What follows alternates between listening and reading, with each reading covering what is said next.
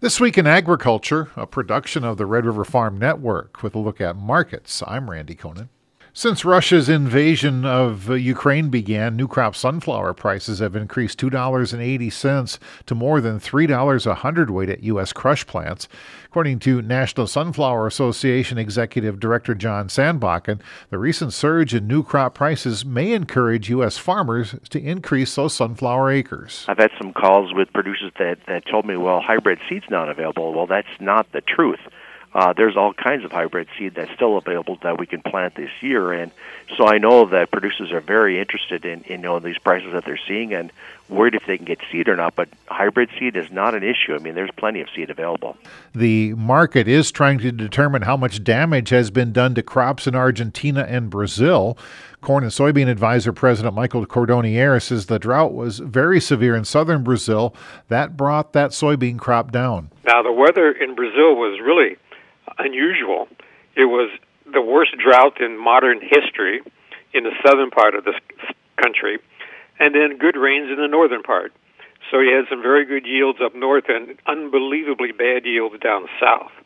Now the soybeans are about 65% harvested, so we get a pretty good idea now uh, of the final production. Now in Argentina, uh, the corn is only like 5% harvested, and soybeans maybe 1%.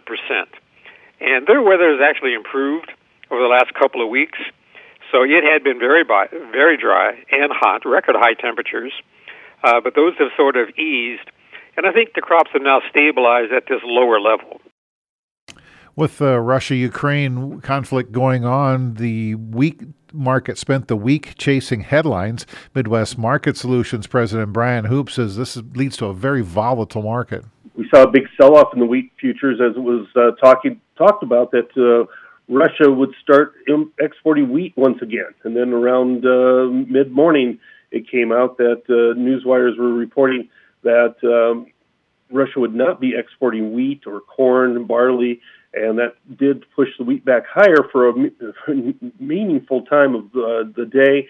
Except we saw a lot of intermarket spread trade and eventually a mixed wheat trade. Cattle market traded mostly sideways this week. Corn Belt Marketing market analyst Sam Hudson says there's just not a lot of direction from the cash trade this week for the cattle markets. I've seen some pretty steady prices this week, so not of uh, a lot of fodder there, and I think they can just continue to consolidate around some of their major moving averages, the 100 and 200 day moving averages. I wouldn't rule out uh, that April contract, you know, hopping up to you know 142, something like that, uh, one more time here, and probably providing you know another hedge opportunity cash, you know, beef prices uh, seem to be, you know, leveling off and, and potentially signaling a seasonal bottom as we go into grilling season, but still a lot of questions up in the air about uh, you know demand in general and and you know how much people are willing to pay as as we go into that time frame, and, and so a, bit of a reason for consternation for both parties.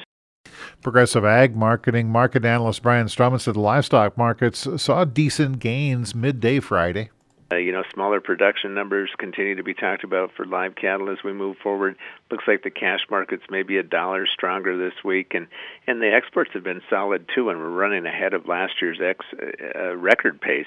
Uh, feeders again, uh, lower lower corn market this morning. Uh, giving those feeders some uh, triple digit gains as we move into the afternoon here in in the feeder cattle contracts. And that's a look at markets this week in agriculture. I'm Randy Koenen. Do you have a white mold management plan? If you grow dry beans in the Dakotas, you know white mold can be a major yield robber. That's why treating your seed with Heads Up seed treatment is a smart investment. Cost effective and compatible with other seed treatments, Heads Up kickstarts your beans, taking them to their full potential so they can fight off yield robbing disease like white mold. For a better start against disease, ask to have Heads Up pre applied to your edible bean seed order. Visit headsupst.com to learn more. When you purchase the latest TV, tablet, or smartphone, don't forget to do the right thing with your old ones. Recycle them. The Consumer Technology Association and its members are making recycling your old devices as easy as buying new ones. Just go to greenergadgets.org, type in your zip code, and you'll instantly find the recycling location closest to your home. You'll also find recycling tips, like asking the store where you buy your new TV if they'll haul away your old one. Don't let your old tech tools clog your local landfill. Just visit greenergadgets.org with a look at this week in news. I'm Kara Hart on the Red River Farm Network. A federal appeals court rejected efforts by agricultural groups to stay the EPA's ban of chlorpyrifos. That ban went into effect at the end of February. In a statement, a coalition made up of the American Soybean Association and American Sugar Beet Growers Association said they are disappointed with the court's decision to deny the motion to stay the rule while that case is being heard. The coalition believes EPA's decision to revoke chlorpyrifos tolerances is inappropriate, and they're evaluating the court's decision talking about next steps. North Dakota's Noxious Weed Task Force met in Bismarck earlier this week. About 50 agriculture industry stakeholders reviewed noxious weed challenges in North Dakota. There were no clear actionable items coming out of that meeting. The Environmental Protection Agency approved Minnesota's request to set state specific dicamba application guidelines for 2022. Over the top applications can't be made south of Interstate 94 after June 12th. Dicamba's application cutoff date north of Interstate 94 continues to be June 30th. The new label also prohibits over the top application when air temperature is more than 85 degrees at the time of application. Ag Commissioner Tom Peterson glad to finally have that announcement from EPA. You know, we are disappointed that it took this long, uh, you know, but glad that it's done. And we do think it's, uh, uh you know, enough time. Uh, you know, the biggest concern is uh, training. Uh, people have to work with the registrants on, but they're working on that. They've been working on it, so they're ready to go uh, people can start accessing those labels uh, on the uh, on the registrant's website and get familiar with them. Uh, they can work with that, and, and we've had you know kind of all along been talking with growers about it. As expected, the Federal Reserve raised benchmark interest rates a quarter of a percentage point. That's the first time the Feds raised interest rates since 2018. That effort is meant to slow inflation. Rising fuel prices are a major concern as farmers prepare for spring planting. AgriSompo North America market analyst Sterling Smith says fuel costs will be painful for everyone. I suspect we're going to see diesel uh, you know, at the truck stops around here, probably hitting six dollars a gallon. Uh, probably sometime next week. Uh, diesel fuel prices did back off. Heating oil prices did come down some. But again, much like the gasoline, they're going to be volatile. We're going to go right back right back up. Smith is not expecting energy prices to go down anytime soon. In a report looking at the impact the Russia Ukraine war has on U.S. agriculture, American Farm Bureau Federation economist Veronica Nigh says already expensive fertilizer prices may only move higher. Russia is the largest exporter of nitrogen fertilizer, supplying about 17% of global nitrogen needs, along with phosphate and potassium exports. Both of those elements, R- Russia as a producer and exporter of fertilizer and their role in the natural gas markets uh, in Europe both lead to additional turmoil uh, for fertilizer. American Sugar Alliance Director of Economics and Policy Analysis Rob Johansson says input costs and supply chain disruptions continue to be a major concern for the sugar industry. We've been talking about input costs all into the fall last year. Remember, my, you know, I was tracking uh, you know the, the economy coming out of COVID, not just here in the United States but globally. That that and uh, consumers had a lot of pent up demand for a lot of things, and that caused supply chain issues across the board. This is even before what's happened in Russia, Ukraine.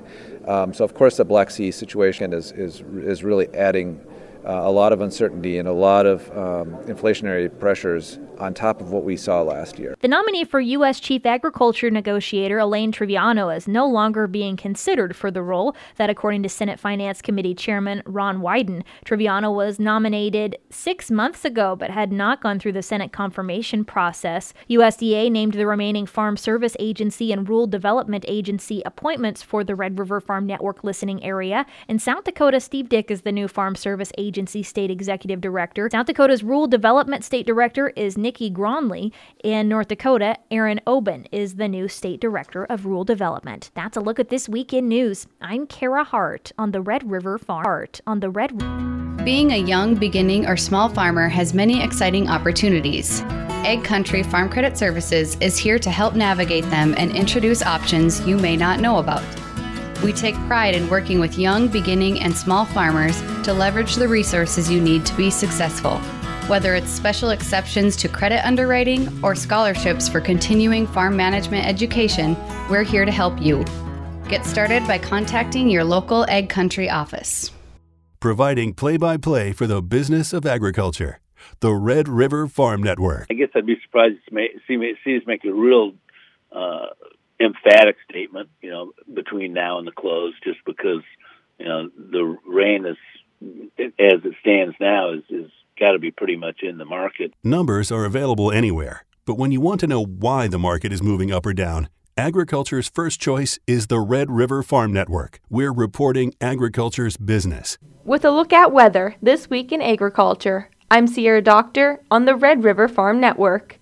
It's that time of year when the weather battles between leftover winter weather and spring. World Weather Incorporated senior agricultural meteorologist Drew Lerner says there will be more precipitation in the weather forecast for the northern plains. I think there's a couple of storms slated to move across the northern plains in the second week of the forecast, but for this first seven days, it doesn't look too bad uh, we should stay relatively dry and certainly warm bias, so we will thaw more of the uh, ground out and we will melt some more of the snow in the northeast part of the region.